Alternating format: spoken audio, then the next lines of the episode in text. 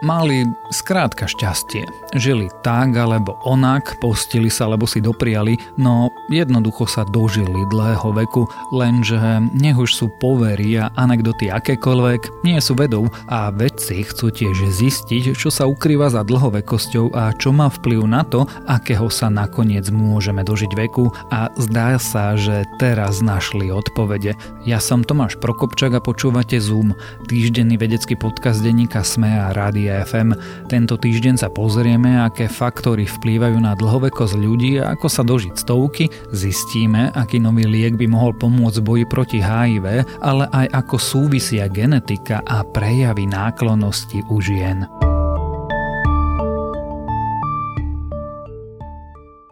Keď sa v správach objaví človek oslavujúci storočnicu, vždy padne jedna konkrétna otázka, aký je recept na dlhovekosť. Podľa vedy sú dobré gény skutočne výhodnou prísadou, no podstatnú úlohu zohrávajú aj správanie a prostredie, v ktorom jednotlivec žije. Vhodné prostredie totiž môže ľuďom pomôcť prekonať aj nepriaznivé zdedené gény. Doteraz však nebolo jasné, aké prostredie vplýva na dlhovekosť najlepšie. Jednu z odpovedí prináša štúdia v časopise časopise International Journal of Environmental Research and Public Health. Genetika vplýva na dĺžku života približne 20 až 30 percentami, zvyšok podmienujú správanie jednotlivca a prostredie, ktoré je možné mať pod kontrolou. Inak povedané, ak žijete vo vhodnom prostredí, môže vám pomôcť prekonať rizikové faktory, ktoré vám nadelili zdedené gény.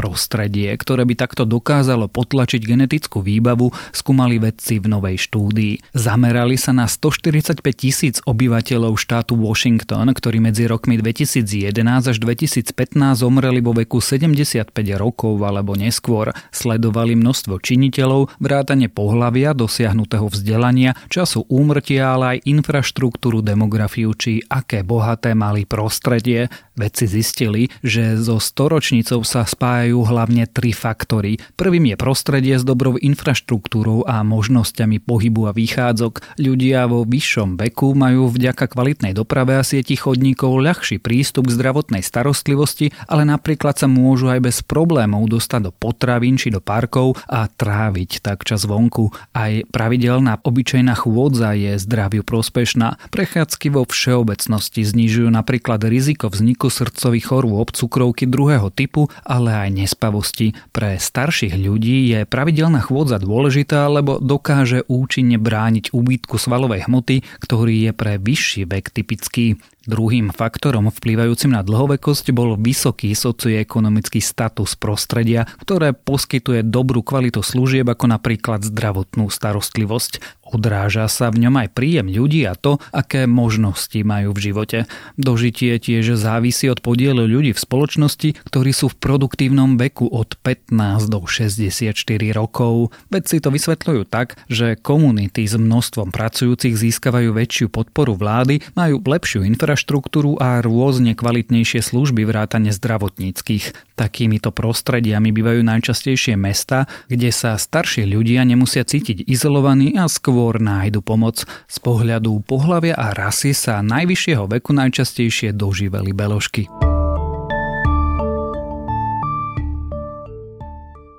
Jedna dávka experimentálneho lieku proti HIV by mohla až na pol roka zabrániť množeniu vírusu v tele infikovaného človeka. Ak sa vedcom podarí prekonať aj ďalšie prekážky, terapia pacientov z HIV by mohla byť o mnoho jednoduchšia a v budúcnosti by už nemuseli byť odkázaní na každodenné užívanie liekov. Potenciál, ale aj slabiny nového lieku od výskumníkov z Gilead Sciences opisuje štúdia v časopise Nature. Liek zvaný Lenacapavir sa zameriava na kapsit, bielkovinovú schránku vírusovej RNA.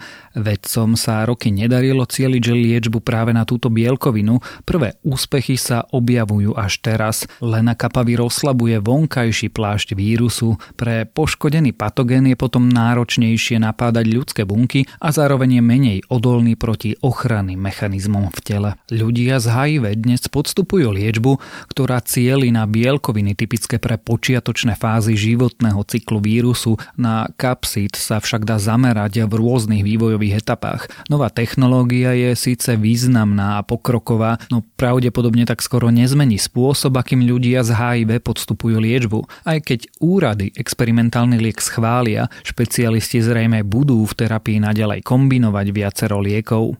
Pacientom z HIV totiž zvyknú predpisovať kombináciu antiretrovírusových liekov, ktoré cieľia na rozličné vírusové bielkoviny aj preto, aby sa HIV vírus časom nestal odolným proti liečbe. Aj samotná spoločnosť uviedla svoj experimentálny liek s tým, že ide o dlhodobo pôsobiacu zložku, ktorá má byť súčasťou kombinovanej liečby s ďalšími protivírusovými látkami. Firma sa preto snaží vyvinúť aj ďalšie lieky, ktoré by sa dali podávať z lenakapavírom a mali by tiež dlhodobé účinky. Na teraz musia ľudia infikovaní HIV každý deň užiť kombináciu protivírusových liekov. HIV sa správa ako zvládnutelná chronická choroba iba v prípade, ak človek disciplinovanie dodržiava pravidla liečby. Dlhodobo to zvláda približne 70% infikovaných ľudí na protivírusovej terapii. Narušený harmonogram má ale vážne rizika. Každá vynechaná tableta vytvorí priestor pre ďalšie množenie vírusu v tele navyše. Ak pacienti vynechávajú lieky opakovane, HIV začne terapii odolávať. Experimentálny lenakapavír sa v tomto zmere zdá byť efektívnym.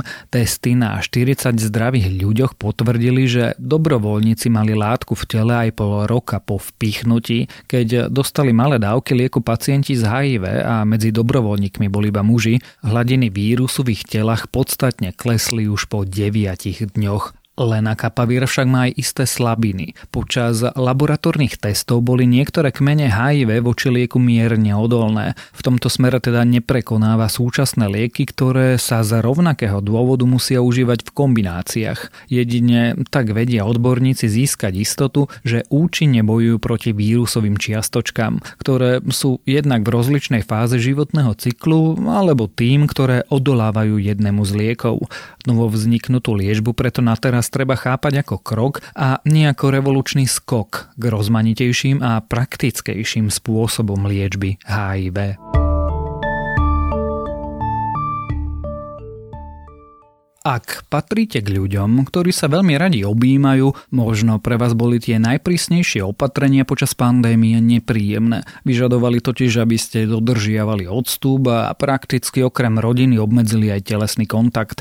Ak vo vás nečakaná situácia vzbudila výraznú túžbu po objímaní druhých, nová štúdia amerických vedcov prináša možnú príčinu. Zrejme ste túto potrebu zdedili. Výskum totiž naznačuje, že mieru náklonnosti výrazne ovplyvňuje aj gény, hlavne u žien. Na prekvapenie vedcov sa o mužoch to isté nedá povedať. Objatia a iné telesné dotyky pritom netreba podceňovať, majú totiž viaceré pozitívne účinky na život ľudí. Na začiatku štúdie stala jednoduchá hypotéza. Niektorí ľudia v porovnaní s inými oveľa výraznejšie prejavujú náklonosť, napríklad objímaním, dotykmi či ďalšími spôsobmi. Otázka teda je, čo spôsobuje tento rozdiel v správaní a či za to môžu gény. Aby sa vedci dozvedeli viac, vyhľadali 464 párov dvojčia dvojčiat. Pomer medzi jednovaječnými a dvojvaječnými dvojčatami bol zhruba polovičný. Štúdie na dvojčatách totiž umožňujú určiť, do akej miery je vlastnosť jedinca určená jeho génmi a do akej napríklad spôsobom výchovy v rovnakej domácnosti. Keďže identické zdieľajú prakticky všetky gény, rozdiely medzi nimi sú spôsobené skúsenosťami, ktoré jedno dvojča má a druhé nie. Dvojvaječné dvojčata zazdieľajú zhruba polovicu génov. Dobrovoľníci mali na základe rôznych výrokov vyhodnotiť, ako veľmi prejavujú náklonnosť voči iným ľuďom. Vedci následne skore dvojic medzi sebou porovnávali. Výsledky naznačili, že identické dvojčatá mali podobnejšie výsledky než dvojvaječné, ale platí to hlavne u žien, u mužov je to výrazne menej. Ak by gény nezohrávali žiadnu úlohu, skóre medzi oboma typmi dvojčiat by malo byť podobné. Výraznejšie prejavy náklonnosti teda môžu byť geneticky ovplyvnené. U žien na náklonnosť vplývajú z približne 45% dedičné faktory na zvýšok okolie. U mužov sa naopak zdá, že náklonnosť je určená iba prostredím. Príčinu rozdiely veci ale nepoznajú. Dnes tušíme, že dotyky sú pre ľudí veľmi dôležité. Nielen, že umožňujú napríklad medzi priateľmi vyjadriť pozdrav, podporu či empatiu, už od narodenia majú významnú úlohu pri utváraní duševného aj fyzického zdravia. Pre ľudí, ktorí žijú sami alebo sa pre pandémiu ocitli izolovaní, majú autory novej štúdie niekoľko typov, ktoré môžu pomôcť pri zmiernení túžby po dotyku. Jednou z možností je hrať sa so zvieratami a hladkať ich. Ak v domácnosti žiadne nemáte, môžete pohľadiť psa, s ktorým sú ľudia vonku. Takisto môžete navštíviť útulok a pomôcť napríklad s prechádzkami. Znížite tak svoj stres a krvný tlak a pomôžete aj zvieraťu. Riešením môže byť aj túlenie sa k vankúšu či objímanie periny alebo deky z látok, ktoré sú veľmi príjemné na dotyk. Už len samotný pohyb môže navodiť dojem objatia. Takisto niektorým ľuďom môže pomôcť masáž rúk a dlaní, ramien a horných častí rúk alebo nôh, ktorú si spravia sami.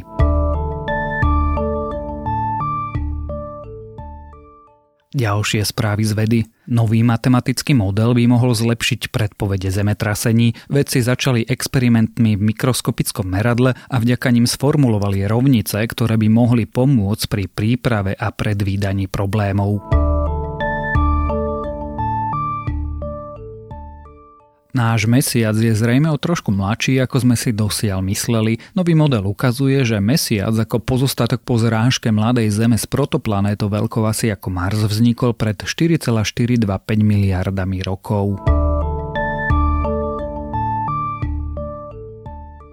Uhlíková daň môže znížiť emisie skleníkových plynov, naznačuje nová štúdia, ktorá preskúmala politiky viac ako 140 krajín a ich dopady na emisie oxidu uhličitého. Zdá sa, že krajiny s uhlíkovou daňou majú o niekoľko percent nižšie emisie. Vedci objavili kľúčovú zložku, vďaka ktorej imunitný systém dokáže reagovať na nákazu novým koronavírusom. Zistili, že prakticky všetky protilátky sú kodované istým génom. Tento objav by mohol pomôcť pri vývoji vakcín a liekov. A ak vás tieto správy z vedy zaujali, viac podobných nájdete na webe tech.sme.sk.